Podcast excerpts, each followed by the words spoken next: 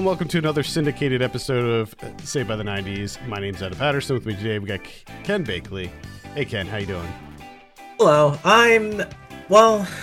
I just watched uh, ten episodes of this show, so I don't know how I feel.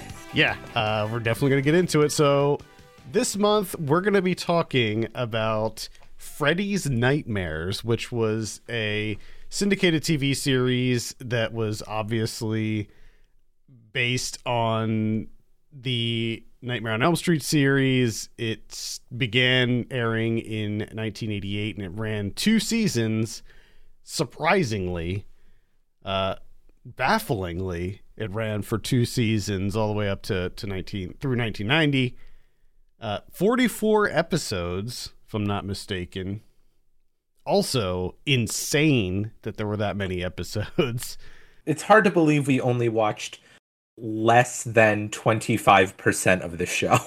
Well, I so what we're gonna do is we're gonna you know being saved by the 90s we're gonna talk about the episodes that aired in the 90s specifically season 2 episodes 13 through 22 right am i right on that Yep. Mm-hmm. so we're gonna be covering the last half of the last season of this it, it would be funny if we actually ended up watching completely different episodes by accident. And well i mean it would how long it took us to figure that out would be something. well, the the funny thing is, I mean, th- there have been shows and things that we've covered on here where like the episode order is different depending on where you look and stuff like that. So it it's not completely out of the realm of possibility. I mean, we didn't really compare notes on what episodes we watched either. So I think if we just, you know, as with all great uh, content, this is available to watch on Tubi. And it is, yeah. It looks like if you just watch 13 through 22 from season 2, you're going to hit all the 1990 episodes. It doesn't look like there are any uh crazy syndication discrepancies on this one, uh which actually makes some sense because uh I did not know the show existed until very recently, so it shows you how long it lingered in syndication. I knew it existed, but I had never seen it before. I, and I don't know like where it aired, like what channels it was on. I've like I I, I don't remember ever seeing it. When I, I mean, certainly I wouldn't have remembered this. I was way too young anyway. But Mhm. it's yeah, I, I don't know like what channels it aired on, but uh, it was. Uh, you know, it, this was right at the beginning of, uh, or not right at the beginning. It was right in the middle of of Freddy Fever, after the success of the first three Nightmare on Elm Street movies. The craze that was sweeping the nation, Freddy Fever. It's so weird because it was like Freddy Krueger was all over the place. Like he had a he had a 900 number you could call in and listen to recordings of Freddy. He's so weird. There were like costumes and dolls and action figures and there was so much merchandise and like it was wild. And it's it's wild to think that like back then like back then Nightmare on Elm Street was like a small budget indie movie. Like that's kind of the the crazy thing about the origins of of that franchise is that it it really started Yeah. off so small. Like New Line I don't think was anything when the first one came out. I, I mean, uh, among many things that it's about, uh, the uh, terrific uh, movie that we've discussed on this podcast, uh, New Nightmare, seems to be about experiencing that bizarre Mm-hmm. dissonance of what this franchise became in 10 years. Yeah, very much so. I mean, there was that one um, that one scene where it was like a talk show, and there were all the, Yeah. like, the nightmare fanatics there that were all dressed up as Freddy Krueger and stuff. Yeah, it's it's crazy. I mean, I'm I'm a big fan of the series as a whole. Uh, my, my dog's name is Freddy Krueger, so uh, yeah, I, I am a I am a fan. However, this uh, this TV series is a whole other thing. Like, uh, I don't know if I would even include this in the conversation, which is interesting. Yeah. I will say, and I, we're going to get into the the '90s episodes in just a second, but I will say that the pilot episode was that one probably is worth watching if you're a fan of the series because it's a prequel to the first movie. So that one is kind of different than the others. The others, um, Freddy does have some episodes, but for the most part, he's like the crypt keeper, where he shows up at the beginning and does a little, you know, quippy intro thing, and then he shows up like halfway through and then at the end. But there were a, a few a, a few episodes, maybe like eight or ten throughout the two seasons that actually mm-hmm. did feature Freddy Krueger in the story. And yeah, be- sorry, go ahead. No, I was just going to say because otherwise, uh, it's it's pretty terrific to be Robert Englund and do the show because you uh, technically get credited for every episode, even though you're just doing like I mean, 10 second yeah. bumpers in between segments and he probably could have shot all this in one day.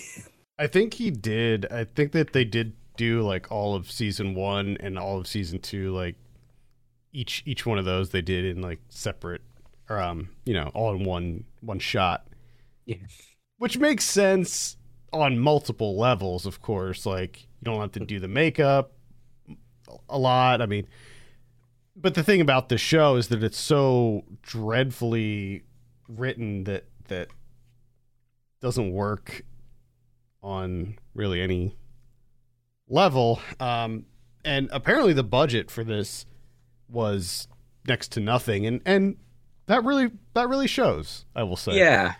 And uh, I, I I actually watched quite a few episodes of this beyond what we are going to be covering on this this episode just because I was curious to see if like maybe we got a bad batch, you know, like maybe the second half of the second season they were just fizzling out and maybe the first season was better. So like I watched the first like four episodes and then I'm like, ah, well, maybe maybe it just took them a little bit to, to get their stride, you know. So then I watched the the back half of the the, the first season and I'm like, ah, well, yeah, maybe maybe the second season, the beginning of the second season.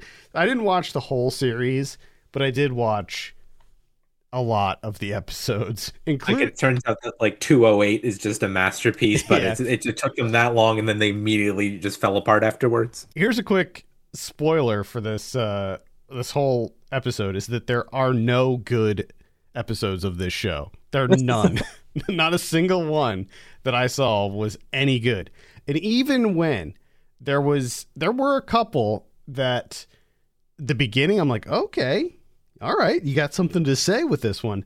They would screw it up by the second half and ruin the whole whatever kind of momentum they they started to build up.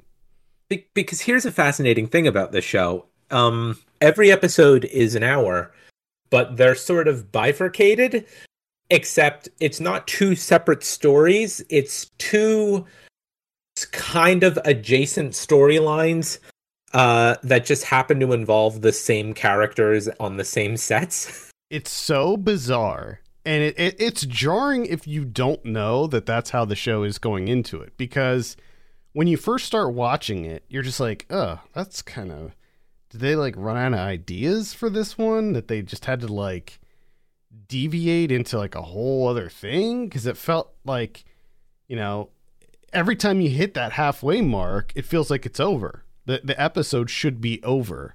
But then they keep going and the second half is always far worse than the first half. So it it all every time every episode you watch it just feels like the whole second half is just filler and they're they're just struggling to get into that hour time slot, which is it's just a very bizarre format that doesn't work in the slightest bit. My guess was that they were trying to also create half hour versions for further syndication. But even if they were, I it doesn't actually make sense to just watch the second half of one because they make these vague efforts to try and reintroduce it, but I don't think it would work. Then again, at the same time, I don't know how much more sense this show could make. yeah, that's the thing is like if they were two separate episodes, like two separate stories, it would it would be a little it, it'd be a little bit more cohesive, but the fact that there's like these kind of tertiary connections, these like really loose connections, like like there's one episode where like the the the character in the first story dies and then the second story is like these other people who are moving into his apartment. And yeah, that that was the one that's just pure. And this was yeah. You think that one is such a wildly different like the themes are different like everything is so different. Literally it's just they're just using the same set and that's it. Mm-hmm. and you would think because the whole time you're like how, how are these connected? Is he going to come back as a ghost? Or like what? Because also in that that episode there's a like the one of the characters she like d- disappears. She like goes off with mon- his money or whatever. Um and you think that like that's maybe she's going to come back and then you realize like oh no it's the second half. This is a completely different story about these two friends who are moving in and then this one character from the fir- this like nobody character from the first story is now manipulating these two women. But it's just it's so it's so bad. It's just so it's a it's a shameless cash grab.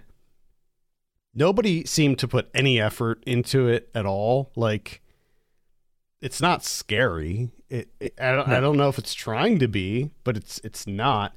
Every story is the exact same. Like I honestly feel like that they just took like a blueprint, like a template and just changed some names and just changed the the man's job I, I don't know yes. how many of these episodes, and, and there were like a few that we're not going to talk about where it involved like a guy who was married, but he was back in school getting his graduate's degree, and he's just trying to get his wife off his back. He's just trying to study, man. And his wife just keeps nagging at him. It, like that's such a it comes up so often in this show. It's it's ridiculous.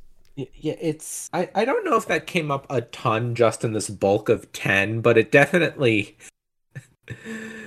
it it yeah, it, there's the the show can be broken down as something bad happens, but it's a dream. Something else bad happens. Yeah. It is a dream. A third bad thing happens. It wasn't a dream. the entire show is essentially based around one of the worst tropes that's in movies and TV, and that's the false, like the false uh, scene where you think that it's real, but it's a dream. Like it, it's and it's it, sort of. it, it happens like at least three or four times in each episode, maybe even more. It it's sort of like if you told somebody that Nightmare on Elm Street is a movie, is a horror movie where dreams are heavily featured as a theme, and then you just told them write a TV show based on this idea and didn't give them any more information and didn't let them watch it, and this is what they'd imagine you they were supposed to do. It is so horrendous. Like imagine, imagine if you will, if you've never seen this show, you know, in, in any movie that you see or TV show when a scene happens and it's a dream, it's always a letdown because you you waste your time. You it, it's and oftentimes it's like a shocking revelation or something, and and the the character wakes up and oh, it's just a dream. Just imagine that every episode of a TV show multiple times four, five times an episode, six, seven times. They just do it over and over again, rapid fire. You, it's never reality in this show.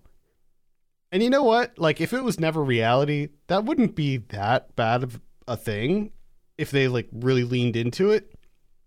But it's always the most stupid dream where after a couple episodes, you just assume that everything's a dream because the non dream sections are just really boring and nothing really happens in them except a a dumbed like a watered down version of whatever the person dreamed. So yeah. So not only is each episode dreadful, but the dreams give away usually give away the ending which turns out to not be anywhere close to as interesting as what happens in the dream to begin with Not at all. so it's just an it's just the uh, the worst most frustrating experience. And when you're rapid firing these episodes when you're trying to cram in like 10, 10 or more of these episodes over the course of a few days uh it is just an incredibly frustrating endeavor. Like I, I don't know why I tried to quantify exactly how many times that one uh, that one that one trope that, that you mentioned a while back uh, came up, and I don't know why I tried to say exactly how many times I thought it came up because I could not tell a single episode apart in this set. set. no they're they're all pretty, just- pretty much the same like I I was just staring at the screen. By the time I got to episode seven or eight of this, like uh, I I I was not. I was just letting it happen to me. I was not an active viewer. Uh, well, I did. I I knew that I was going to be feeling the same way, so I did take some notes on each of these episodes. So we can go through them, talk about them, and may, maybe discuss. I'm sure it'll come up as we go through them, uh, as to like kind of the the general themes of this show and sort of the patterns that that we see emerge very quickly as we go through it. So the first episode that we're going to be looking at is season 2 episode 13 what you don't know can kill you. And this is about a hypnotist where actually, I mean, we kind of hit the ground running with this with this show because right off the bat you have this hypnotherapist who is sexually assaulting his patients and right away it, it kind of let me know like okay this was a syndicated tv show in the 80s and 1990 like th- this was kind of pushing boundaries i think for the for the time It, it's definitely it. This show we were talking about its ability to as a work of horror fiction. It is not scary. It is probably more explicitly violent and aggressive than you would immediately guess for a syndicated TV show airing at this point in time.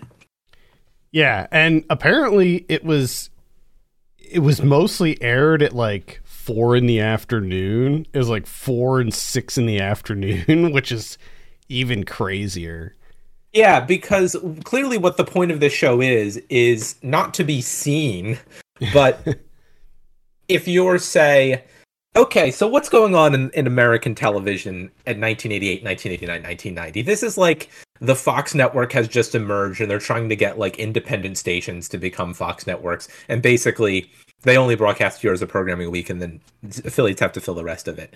This is like you're a new Fox affiliate in 1990 and you need something to fill the late night slot after the news. What do you have? right right That's what this is meant to be. And and I think we, we'd also be remiss if we didn't look at the the the parallels between this and Tales from the Crypt, which this was clearly ripping off, and they they they just couldn't they just didn't understand. I feel like they didn't really understand Tales from the Crypt and what made that show good. Now it is to be it should be noted that Tales from the Crypt was on HBO, so they were able to get away with a lot more. While I think this show does push boundaries, I don't think that. I mean, when you see it, it still feels very much like okay, this was probably, you know, the X Files was was still probably a little bit worse as far as the uh, horror elements or the violence. The the thing that this really kind of pushed was like sexual stuff, which I guess we can we'll get into as we go through these episodes, but like the the amount of exploitation in this show was like out of control. like it was Yeah. this was just like straight up exploitation. Mhm. And uh it, it I mean it was awful. But anyway, this this first episode we're going to be discussing this this hypnotherapist assaulting his patients. Uh, another one of the the doctors finds out that he he really catches he catches him in the act and he doesn't do anything about it. He call he calls him a rapist. He's like, "You're a rapist," and but then he proceeds to not do anything about it. And then, I mean, quite quite regrettably, often how this goes. yeah. And then uh, after Freddy's dumb little intro, we have this a scene in a in a hotel. Two people they're having an affair, and the guy is randomly eating a jawbreaker in the bed for some reason, and then uh, she she tells the guy that she can't see him anymore if he keeps smoking. So he goes to see this hypnotherapist. The guy hypnotizes him into uh, killing the woman that he assaulted. So the, I guess to keep her quiet because I guess she started to remember what he did, and then, and then he I guess decides that okay this isn't like clean enough or whatever. So the doctor hypnotizes him again to kill the other doctor but it turns out that this guy is dyslexic and he gets the door numbers wrong and ends up killing the hypnotherapist. And then the guy's girlfriend when she finds out that that he killed this doctor, she gives him plastic surgery because oh yeah, she's a plastic surgeon, I guess and she gives him plastic surgery so that the cops don't recognize him. But it turns out that she made him look like a hitman for the mob who happens to be staying in the same hotel room as this guy as he's recovering, staying directly across the room This becomes a mob m- movie, sort of. It's not even horror fiction anymore. And what I just described is like every episode where Yeah. it it feels like it's a parody.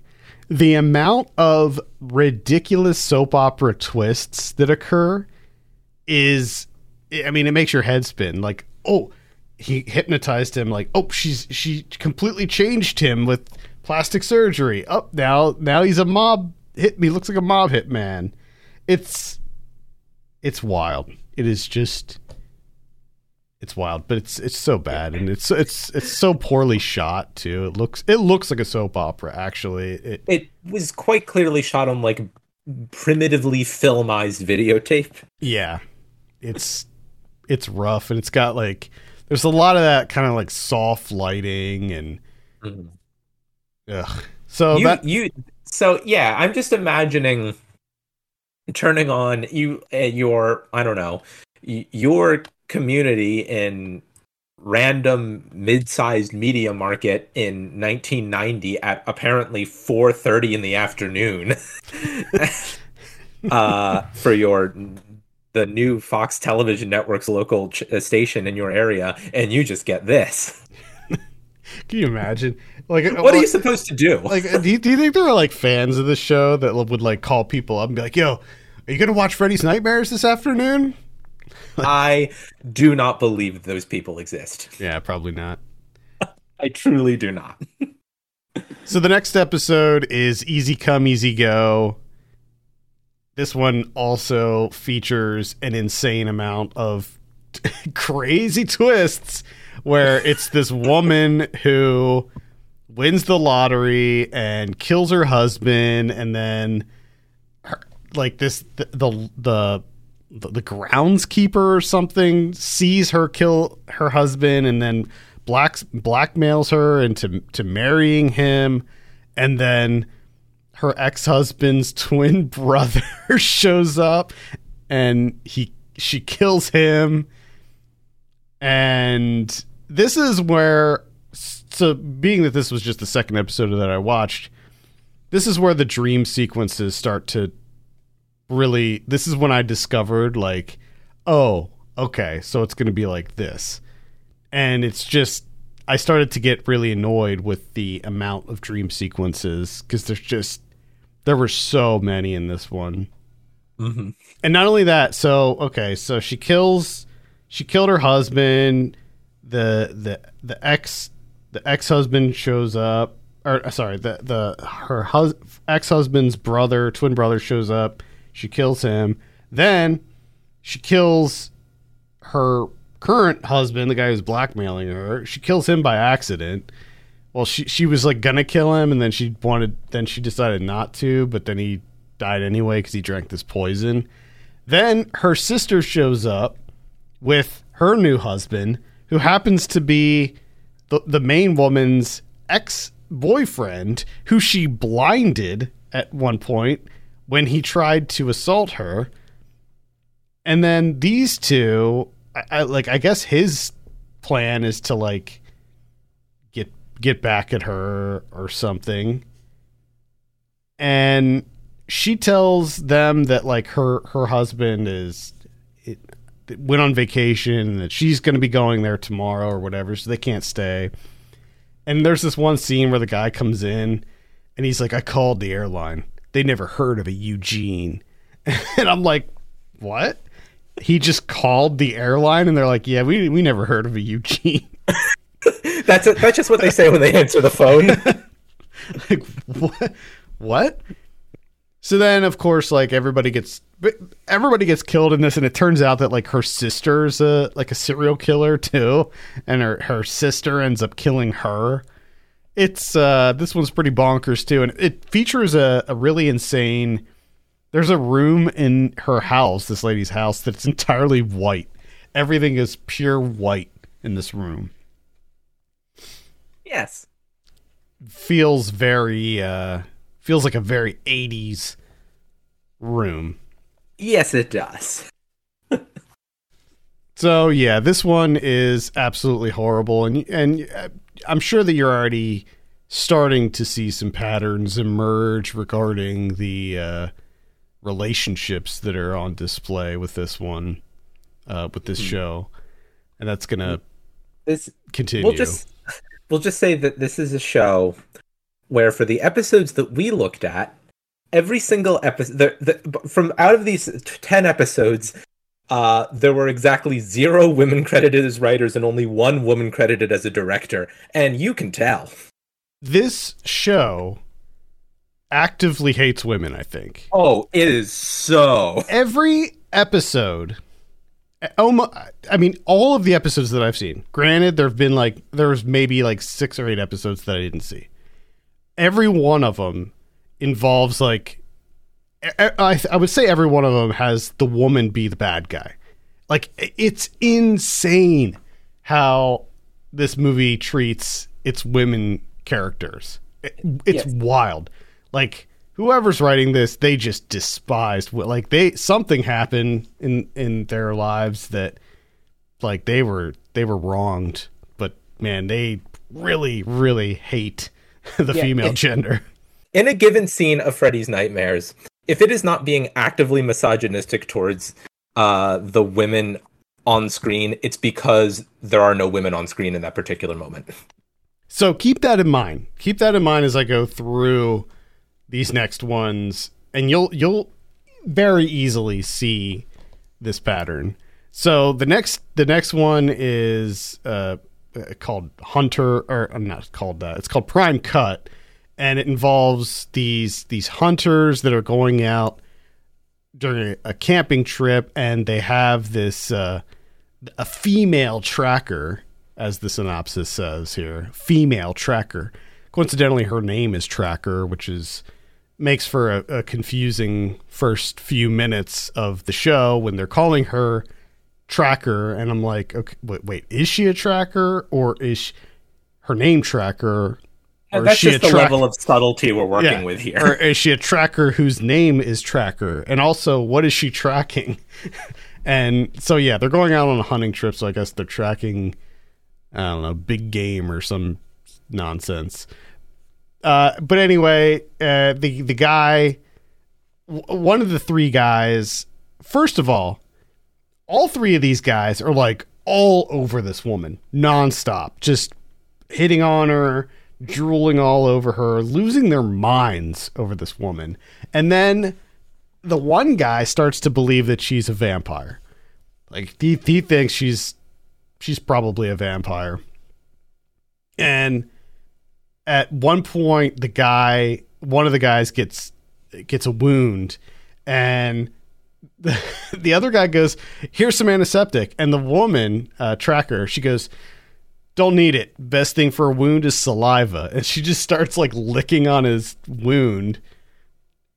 And uh, it turns out that all of it was a dream. So this one basically the first half of the show was a dream. And then the second the second half is when the guy wakes up and it turns out that he was in a plane crash and he and the the woman the woman was the pilot of the plane that crashed and they're stuck in this ravine and they're forced to eat the two the two other friends who perished in the in the crash. And then I don't really I don't really remember this episode because they do another episode about these same characters, Yeah. and it's even wild. that one's even crazier holy I cow really did not know what I was looking at, yeah which almost makes me want to recommend it. That one was nuts. Yeah, so uh, essentially how this one turns out. So so the guy's fiance finds them and she ends up getting trapped in the ravine too because up guess what? There's a serial killer on the loose and he killed the guy who was coming to rescue them. And then they end up killing the serial killer and eating him. And then all three of them turn into cannibals and that's where the show ends. they get rescued, and they're just cannibals now, and that's that's that. Yes, don't worry, we'll come back to it. The next one is called Interior Loft. This is the one that we had talked about previously. That uh, oh, wait, is that no? The, the, this one was um. Wait, I'm I'm I'm confused now because the the two of the, these two episodes are No, this I think the one we were talking about is the second one that is just set in the same location. Oh, Okay. Yes. Uh, This one, Man. this, this one, this one is a particularly like meta version of what the show is about because it's four stories with two sets of characters that are all set in the exact same place and are basically about the same thing. yeah. This. Uh. So this one is about uh a a woman who is trying to become a, a writer and she's like trying to seduce her husband, but he's not having it because he's in class or whatever, and he's like trying to study or I don't know some some stuff, and so she calls him from he's upstairs, she's downstairs. She calls him, and then she like, I guess like tries to do some like phone sex type stuff, and he gets all hot and bothered by that, and then suggests that she make a, a 900 number. And so she does and they they start making a bunch of money but then they find out that there's a, a an obsessed caller who starts killing people based on what she said in the recording. And then She- it turns out that like uh it, it was a cop and yeah, and uh but but i guess he was a was he really a cop? I like they never i I don't know if they ever really said I think I think you're meant to believe that much, but it's just so poorly set up because it's like a guy who comes on screen. And the way he's introduced, the second he appears on screen, it's like, oh yeah, here's the guy. yeah. Well the they didn't they didn't like bother changing his voice or anything. So you hear him on the phone and it's mm-hmm. clearly the cop's voice. Like it's mm-hmm. it's not even a question. But i was also wondering like was there even a killer? Because it's the, they're, they're just going by the word of that cop who is the actual pervert That's a fascinating possibility. So there might not there might not have been a killer, and it was just him trying to I don't know be a sexual deviant, according to the synopsis here. anyway, Yeah. so, So, this episode's bad, and it gets if not, it, it, I don't know if it gets worse, but as these all do, it's more pertinent to say it gets weirder and almost never in an actually entertaining way. I like that uh, this. So this episode's called Interior Loft. The next episode is called Interior Loft Later, hmm and that that's the one that we were Yes. talking about. That that one the the first part is about this guy who is he's an artist and then he's not I guess not happy with the horrible dumb sculptures that he's making that look like paper mache friggin' stuff imagine stuff why. I, stuff I made in elementary school. and um he finds out that like oh when when artists die or whatever they uh th- their their work just it goes through the roof and so his wife or girlfriend accidentally kills this guy. And then he's like okay well we can use this as like an excuse.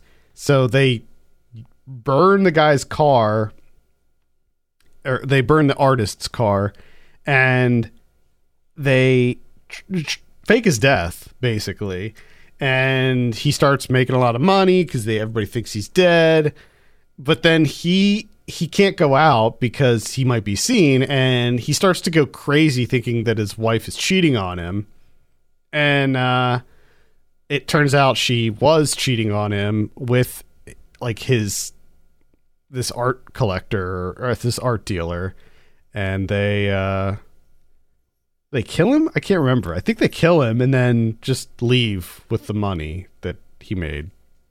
That's possible. and then this and then the second half is the one where it's like these two friends moving in and this guy art manipulates both of them into thinking that like he like he tailor makes this like sob story or whatever to make them like him so he can sleep with both of them as if he s- somehow if they weren't going to talk about it he tells both each of them completely different stories about his life as if they weren't friends and don't talk to each other uh, but then like because he made up all these lies and stuff there's a scene where like a there's like a home invasion or something that happens and they kill him by accident it's it's yeah. it's horrible It's but this is bad. It's it's it's very just- very bad. It's it's like yeah, it's it's it's it's like I don't know. It- And strangely, uh, the episode's trying to infer that the two women are being somehow unreasonable by not believing him when he says that he's actually his life is currently in danger. It's like no, that's a completely reasonable skepticism to have right with this guy, this horrible man who just dropped into your life one day and refuses to leave it. And it's like, yeah, it, you can see you can see some certain problems that the show has in the way it handles this plot.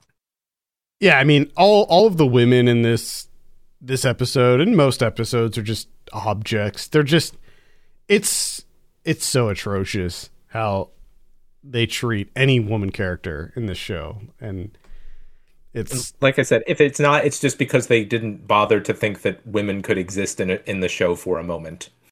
yeah. The next episode's called Funhouse.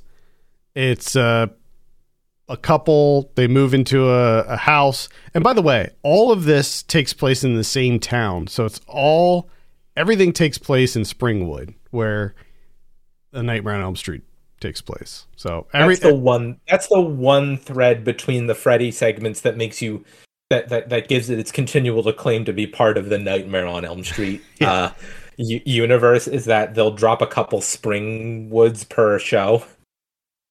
Yeah it's uh and, and I'll, there's so many episodes involving people moving into the town and then bad things happening to those people like that's Yeah. there's so many episodes Yeah, So- well, you have to move them in so you can keep mentioning, like I said, so they can keep mentioning requisite per episode. Well, now that we live here in Springwood, Yeah.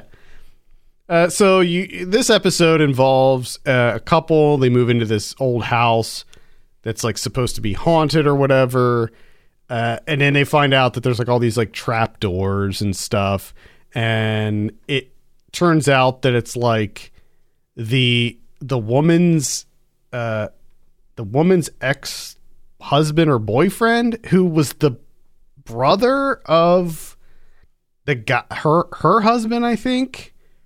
I, I don't actually i don't know if they were brothers or not. I feel like everybody like almost every episode involves uh a cheating couple Yeah. and oftentimes it's like a a family member for some reason it's like yeah. doing the uh, uh, that that's doing the adultering. So it's yeah, I can't remember if this is one of them.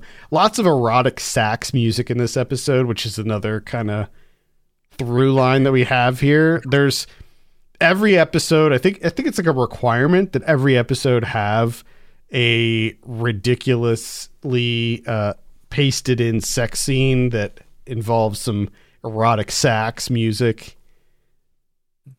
This one basically this this episode plays out like a soft core porn. Yeah, this is the one that asked, "What if we just had those scenes instead?" Yeah, like like there there's like the the moving guy, the the the mover who is trying to seduce the the the, the wife. And up turns out that she's evil just like in every other episode. And the the the husband gets killed and then the guy who's like her ex who she was trying to get with again i guess uh she dies i can't remember how. And then or no she she died i think with the bed spikes. I think everybody dies with the bed spikes because it turns out there's w- one of the traps in this house is like the bed folds up like a Murphy bed, but there's like spikes in it. Now, why that exists, I don't know. Like, I don't know why you would build that in your house, but that's the that's in there. And then the guy, I guess, just lives in the house. Like he just lives in the walls of the house moving forward. Yeah. And and then the second half is another couple that move into the house and I, like basically the same thing happens. I can't I can't remember exactly how that yeah. spikes. What you need to know about the second half of the episode is there's more bed spikes. yeah, I can't I can't remember how that even plays out. I might be getting the first two halves mixed up. I don't even know. No, there's definitely bed spikes in part two. so that's Funhouse. The next one is a family affair. This Uh, is the closest the show gets to doing an episode with a coherent plot line. Yeah, uh, and even still, even still there's there's cheating in this. And the reason like the the everything happens because the this guy cheats on his wife. So you have this this kid who's like he's a big basketball star. He's I also f- think that it's the only episode that features people of color. So props to them for having one episode that last one, the last one. That there is a. Uh, we'll get we'll get to the last one. That's the only other episode. oh yeah you're That right is I, forgot, I forgot about that Completely, you know, just extremely white. Yeah, I forgot about the last one. Anyway, uh, so the son is he's like a basketball star. He gets these like great scholarships to colleges, so he's just trying to decide if he wants to stay in Springwood and go to like Springwood U or Son, uh, being sorry, I just point out the son being played by Morris Chestnut in what appears to be his first oh yeah, screen yeah. credit. Yeah. And um the the dad is cheating on his wife, but he doesn't want to leave his wife and, and get a divorce because he doesn't want to break up the family before the kid goes off to college. So he's waiting for his son to leave for college and then he was going to divorce his wife and run off with uh, this woman.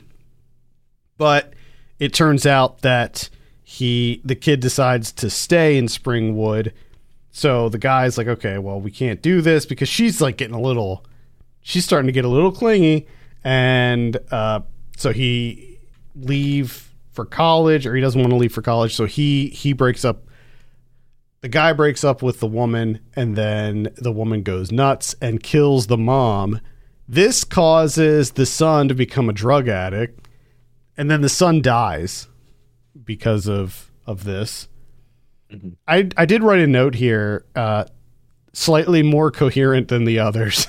Y- y- yes. Uh yes, it because it's it's almost like someone it's almost like th- this is an episode written by someone who reread a bunch of like the classic uh, tragedy plays and was like, I'm gonna write one of these for Freddy's nightmares about you know someone's life collapsing because they are uh be- because of their one flaw. Like the whole through line with this character with with with the father and the the husband is um that he's just uh that that he's not an honest person. Like he cheats on his wife. He cheats on he cheats when he plays cards, which comes back Mhm. at the end of the episode. Uh no, this is not a good episode. It is not as terrible as the other ones. Yeah. That does not that is not to say it's a good hour of television. That's to say that it is a not the worst one. Yeah, right. I mean, it's better than Funhouse. Like it's it's better than Well- than that episode. It, it would have to try pretty hard to be worse. Yeah. So, I mean, of the batch, this one's probably the I don't even want to say best. Like using it using it as best is yeah, that's not. Anyway, the next episode's called Dust to Dust. This is the one that's a a continuation of the Prime Cut episode where you have the the same three characters, the cannibals, and they're in a support group. They run a support group that is like recovering cannibals or whatever. And there's like a lot of people in this support group, which was kind of surprising. That well, maybe it's just a Springwood thing. This one I think is probably the worst. It's the worst yet wildest one, I think. Because this one just it starts off the rails and then it just continues to go further off the rails. You have so they they're in this cannibal re- recovering cannibal thing. They they have their latest meeting. This guy breaks into the trailer that they're in and tries to kill them. They kill the guy. They eat the guy, so they relapse and they eat the guy. And it turns out that this guy was an astronaut who had an alien virus in him. And this alien virus basically just makes you go into convulsions and then quote movies and TV shows and then turn into dust. So the bulk of the episode is them in th- this like Planet of the Apes style like prison. It looks so ridiculous. It looks like it's from a 60s sci-fi movie even though you know this came out in 1990 Yeah. and they're Also- like eh, go- go ahead. Also, Tony Dow is in is, is in these episodes. Oh yeah, yeah. And so th- they're uh it, T- Tony Dow, yeah, he's the he's one of the plane crash victims and one of the cannibals, and al- also like uh, Sandahl Bergman is one of the one of the women, and I like I like her a lot, but uh, yeah, I don't know why she was in this, but anyway, they they still managed to to squeeze in some non non uh, completely unneeded sex scenes too, where the guys like they're basically in a thruple, and uh, yeah, they just they turn to dust, and then she, the the one um, uh, Sandahl Bergman's character, just she, she sort of makes it to the end, but then guess what? Like, if you get turned on or whatever, that it activates the virus. And then she gets turned on by the one scientist and turns to dust. Uh, Yeah, this is uh Yeah. This one's horrific. Uh, like it's Yeah. just, it, it's not, it's not even trying to be like some of the other ones try to be scary at least. This one just tries to be goofy and funny, but it's like not. It just doesn't doesn't yeah, work. Yeah, what's strange about it is that every if, if you watch all of these episodes in a short time span, you see there was no coherent vision for what this show was supposed to be like. like like like oh yeah, uh the one before this, A Family Affair, is you know pretty much it, it, it's obviously an episode of Freddy's Nightmare, so there is a uh, an element of ridiculous, you know, exaggerated horror to it, but it, tries to remain relatively grounded in like the like as a character drama to whatever extent it can. This one just has moments where it's like it's supposed to like there's dialogue in this episode that's just like screwball comedy dialogue. Yeah. And not well done screwball comedy dialogue, but it's trying. Yeah. It's uh, it's crazy. Uh, I in the Nightmare on Elm Street documentary, the uh, Never Sleep Again documentary that goes through like every every movie in in great details, the 4-hour documentary. They there's a whole section on this show and And and they talk about they talk about how like this show was just such a such a uh, poorly thrown together thing where like they had no plans for anything. Like anybody could write a script. Like they're just they were just basically just pooping this thing out for money. Like nobody I- I- cared. I feel like I need a deep dive specifically into this show. Yeah, you can watch just that one that one segment. I watched it because like I saw that documentary before, but I couldn't remember like what they said about the show, and it was it, it's a very truncated section of the movie. No, no, no. I need four hours specifically on the creation and production of this show. Yeah, but there is some good. There is some like kind of behind the scenes stuff that you get to see some like footage and stuff. I, I, I think I, I, I will, I will look for that. But I think four hours specifically on on the show to try and explain it is the least that we're owed for watching this. One, yeah, one thing I think that they do mention, I can't remember who who said it, but like they were talking about how like no none of the episodes made any sense, and it was just it was all just a just a giant mess. They were not exaggerating. No, no, it's. I mean, it like. I feel like high schoolers could write better TV than this. I mean, th- it's just. It's so bad, like unbelievably bad. I mean, they all have the energy of like, uh, you are a writer. They are going to put you in a room, and by lunchtime, they expect you to have an hour long script done. I was gonna say something to that effect, where everything feels so rushed in this, and I I believe that they do mention that in the documentary that like they were on such crazy time crunches for these, where they just like they just needed scripts, they like they just needed pages, just Yeah, it- this- constantly. The- yeah, it's definitely got the vibe of, uh, good morning. Write write a one hour script, uh, by lunchtime, and then we are going to shoot it after lunch. Yeah, I mean, it, it is very much like a soap opera. Each episode is like its own standalone little soap opera. That's just just just as bad as a soap opera too. So the next episode, which is episode twenty one of season two, is "Prisoner of Love." This is a uh, about a pr- this is a women in prison film, basically. That this this seems to have been inspired by the women in prison movies of the 70s, 60s, and 70s, and involves a woman who is on death row and she's about to be executed. The priest comes and gives her her last rites, and she seduces the priest. Also, she was in prison for. She was in a gang and she killed a child, and that's why she was on death row. But when you see this woman, it was, it was so miscast. Like this this actor just was didn't seem to be portraying a uh, a murderer in the slightest bit. But uh, I digress.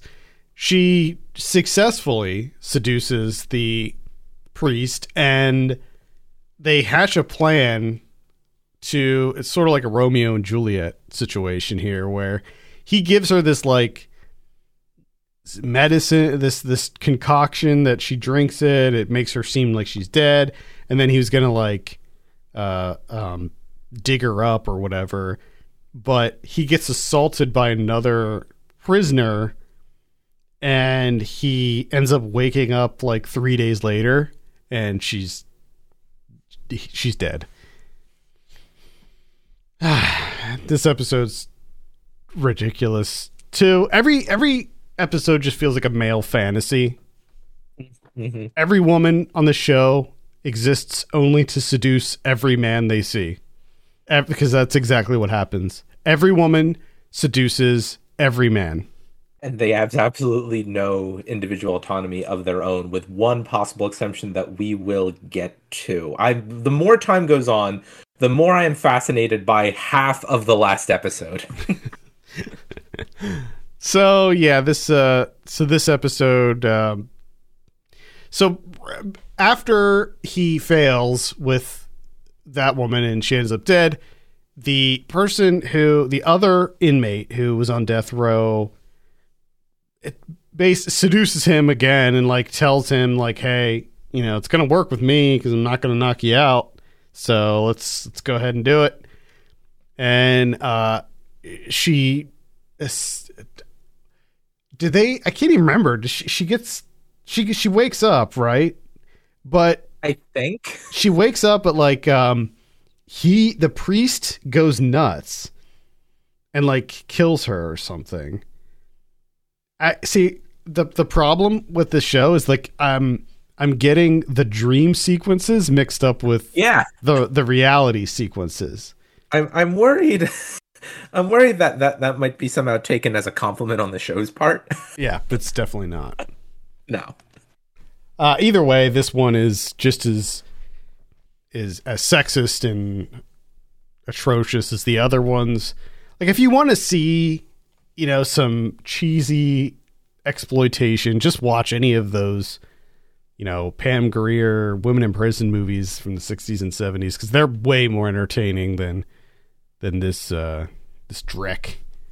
And then the final episode is another prison one, and it's about a guy who is he's he's due for parole. He uh, is he, he is done serving his time, and then like right before he gets paroled, um, so okay, he finds out that the guy who wants to kill him broke out of prison. So this guy like snitched on a mob guy or something, and that that's how he's able to get his sentence reduced, and he's getting paroled.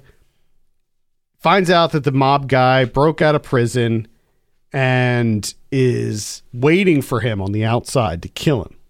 So he decides that he's not going to accept this parole and he ends up killing the woman who paroles him. So I I don't know what her what her role is, but he kills her in order to stay in prison, but then it turns out that the mobster guy was caught anyway and then ends up in the same like cell as him. And then uh this that and then the second half is uh this one is just like the okay, so I think the first one is sort of interesting because it is about this uh this woman who's trying to like who's like, "Hey, I know what's going on here, and we we have to do something about not releasing this guy because he killed someone, and I know that because this person was my father." And it's like this is the one like woman in this show that's sort of given any kind of like nuance and agency at all. Mm-hmm. Uh, it, this was this episode was not written by a woman, but I cannot help but notice it's the only one out of the ten we watched that was directed by a woman. uh, Anita Addison, who, I, who I, um, actually has quite an interesting uh, career. She was a pioneering uh, television executive, one of the first black women to be an executive at uh, a major network, and she was uh, a filmmaker who was involved involved with like the LA Rebellion movement. So she's directs episode, and it's like, it, it, like I can't, it, like I can't imagine it's completely a coincidence that this is the one where there's like a woman in it who's not just written in like the most b- brash and crude possible way. Yeah. Or depicted that way. Uh, then it's like I also in the fun fact this episode, this last episode, and I, I want to get back to it because we need to talk about the second half because the second half is wild, and it's a terrific way to end the show. Is um actually written by someone who also is notable for for reasons other than than being involved in this television program. And it's David Zuckerman who went on uh, to be a who st- uh, went on to write for uh, Fresh Prince of Bel Air. Went on to uh, write for King of the Hill. He's, he's the creator of one of the Yeah. creators of Family Guy. Yeah, he's a co-creator of it's a it's a developed by credit on Family Guy. Uh, and he also did the American version of Wilfred, which I have not seen, but I remember when it was on. And then it doesn't look like he's done anything since. But if he's a developed has a developed by credit on Family Guy, presumably does that mean he's getting like residuals for every ti time any episode of Family Guy airs anywhere in the world? I imagine. Because obviously, then he doesn't have to ever work again. No, no, he's never gonna have to work again. Four hundred and one episodes of Family Guy. Yeah, he's not gonna have to work again. And so his name is on all of them because he's got that like created developed credit. So anytime an episode of Family Guy airs anywhere in the world, presumably, he's getting paid for it. Yeah, uh, probably. It's kind I assume, I don't know. Is it like directing? I think isn't it true like if you direct the pilot of a TV show, like the Directors Guild says that you helped create the look of the show, therefore you get a residual of some kind for every subsequent episode. I mean, it makes yeah, like that makes sense. Why like Yeah. you know you have big name directors that do pilot episodes. Who do like the pilot episode of one show? And I, and I presumably in the hope that it'll be one of those shows that runs for you know 400 episodes. yeah, yeah. anyway, that, that this was not this was not the point. This was just when I went on the Wikipedia article uh, list of Freddy's Nightmares episodes and scrolled down to the last one. I saw both of the the people had the blue link, which meant they had articles, so I read about them. Yeah. Um the second half of this episode is it's about the the warden of the the prison. He is starts using this like tr- uh, truth serum stuff and he decides to inject this guy the the guy who was um who was uh, about to get paroled. He injects him with truth serum to find out where he, he stashed this like money from like this heist or something but uh but it goes it it all it all goes horribly wrong for him Fascinating episode. Uh, in a strange way, fascinating story. Maybe I'm just saying this because it's the last one I saw and I finished watching it uh, right before we recorded. uh, d- terrific end. It ends with so the the warden is doing this because he's running for sheriff, uh, and he wants to be able to say that he's tough on crime and he solved unsolved cases. So he has this truth serum, and he works with this.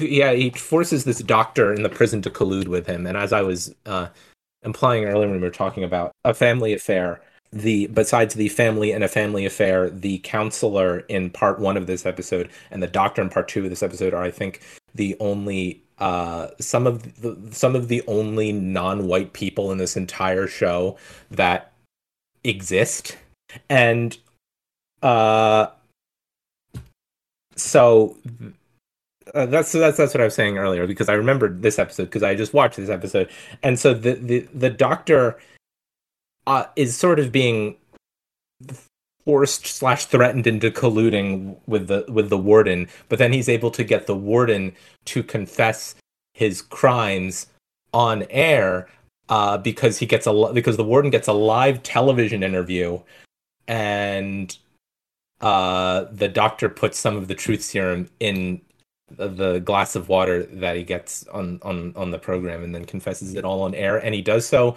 by pretending to be the prisoner that he killed. The doctor pretends to be the prisoner that got killed Yeah. and starts like uh prompting him to confess by standing by sitting by like kneeling behind him out of out of camera view so the warden hallucinates and thinks he's talking to the prison it's great actually like just that one scene is terrific thank you uh, thank you uh anita addison she actually died in 2004. May she rest in peace for creating one of the only interestingly shot moments in this entire show. Yeah, I mean, speaking as someone who hasn't seen all of them, but most of them, uh, yeah, it's there's there's few there's few episodes that have anything like notable, and I do think that the the very final episode is is okay. That one's okay, I guess. I'd still say it's not great or even good, but it's definitely a, a, a level above most everything else. Yeah, I mean, judging by the standard of these episodes, it's basically a masterpiece. yeah. Uh, I did want to mention that I saw there was one episode that was pretty controversial called Safe Sex, and it was the final episode in the first season. And that one had, I believe, eight minutes cut from it before it aired. So that one had like a ch- big chunk of it just excised because I guess it was deemed inappropriate by the FCC or something. And Which is I so that episode like it I was struggling to figure out what got cut because the Tubi version I think is the full version. I mean it's like 45 or 46 minutes. So I'm assuming that it's the full the full length one. And I have no idea what what would have been cut out of it. I- like it's it's weird.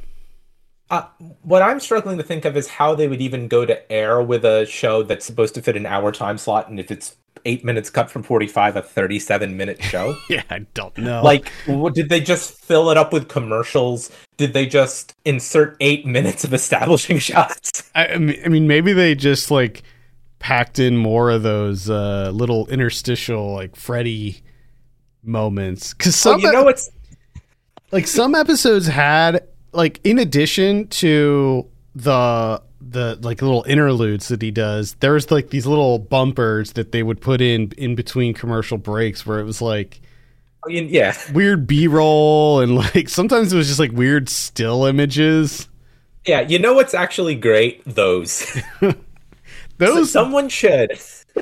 Someone should. Yeah. and uh, they would all always show that one where it was like the people like frozen and it was like what I, I, I don't know if that's from another episode or what but they would always show that same one and it's like why are you showing me these like frozen bodies it has nothing to do with the episode But yeah, So the ones weird. that are just Freddy Krueger posing, basically. oh yeah yeah those are Uh, great who somebody needs to uh well i'm not going to say someone needs to because then they'd have to watch this entire show but it would be great if somebody would if they really wanted to just uh made a put a video on youtube it's just all of those cut together. That would be a great video. Those are yeah those are just and you got and they have you have to make sure if there was a video it would be also be great if they could include the little synth riffs that go over them. Oh oh we you have to. You have to. Yeah. So overall, I think that Freddy's Nightmares is an absolute nightmare.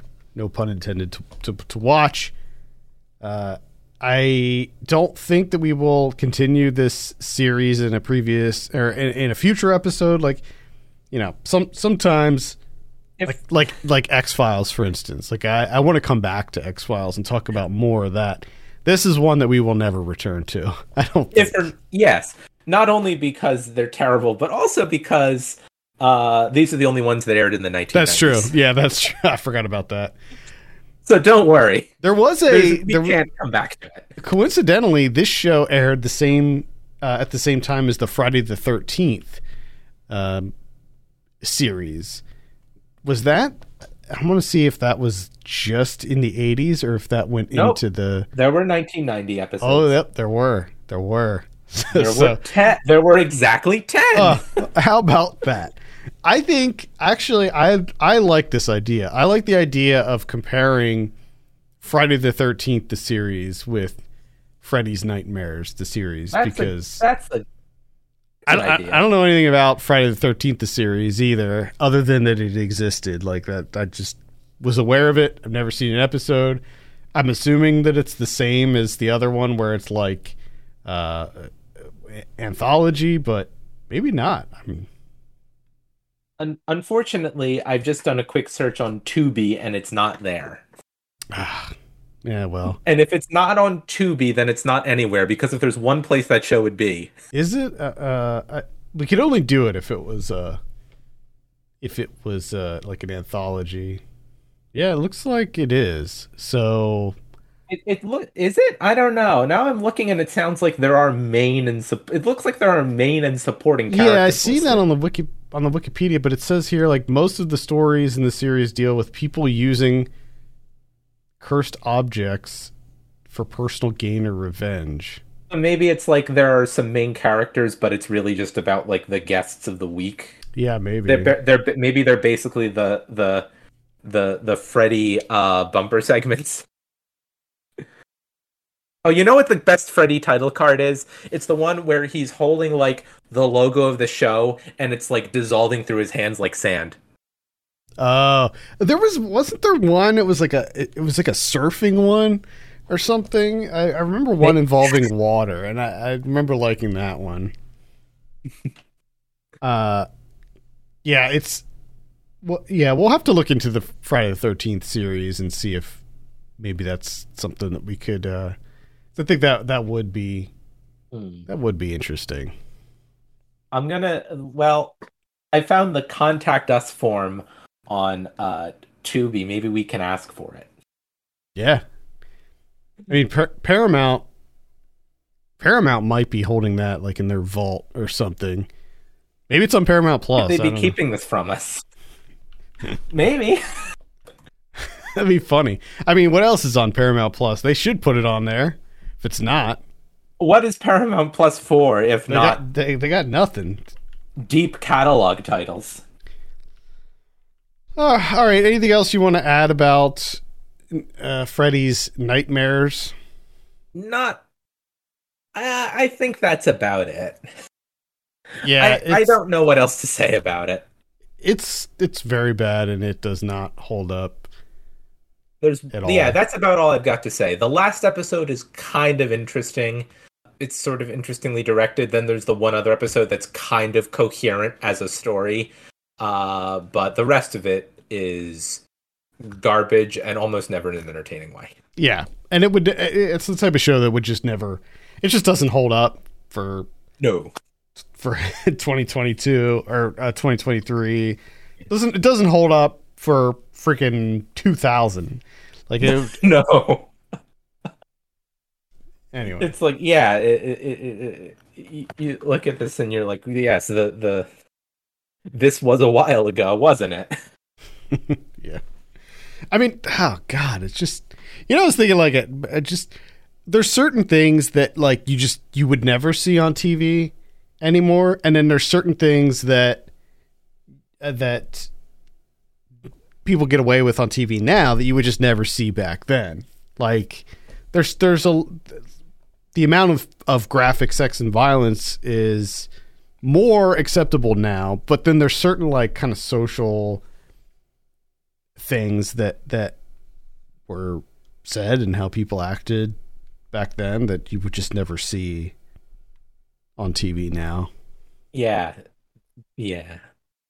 All right, well, I think that that's going to be it for this month. Thank you so much for tuning in. You can send us your 90s memories to 90s at filmpulse.net or by DMing us on Facebook or Twitter at 90spod. If you have a moment, consider reviewing us on iTunes. That'd be great. Until next month, for Ken Bakely, my name's Adam Patterson. This has been Saved by the 90s. Bye everyone.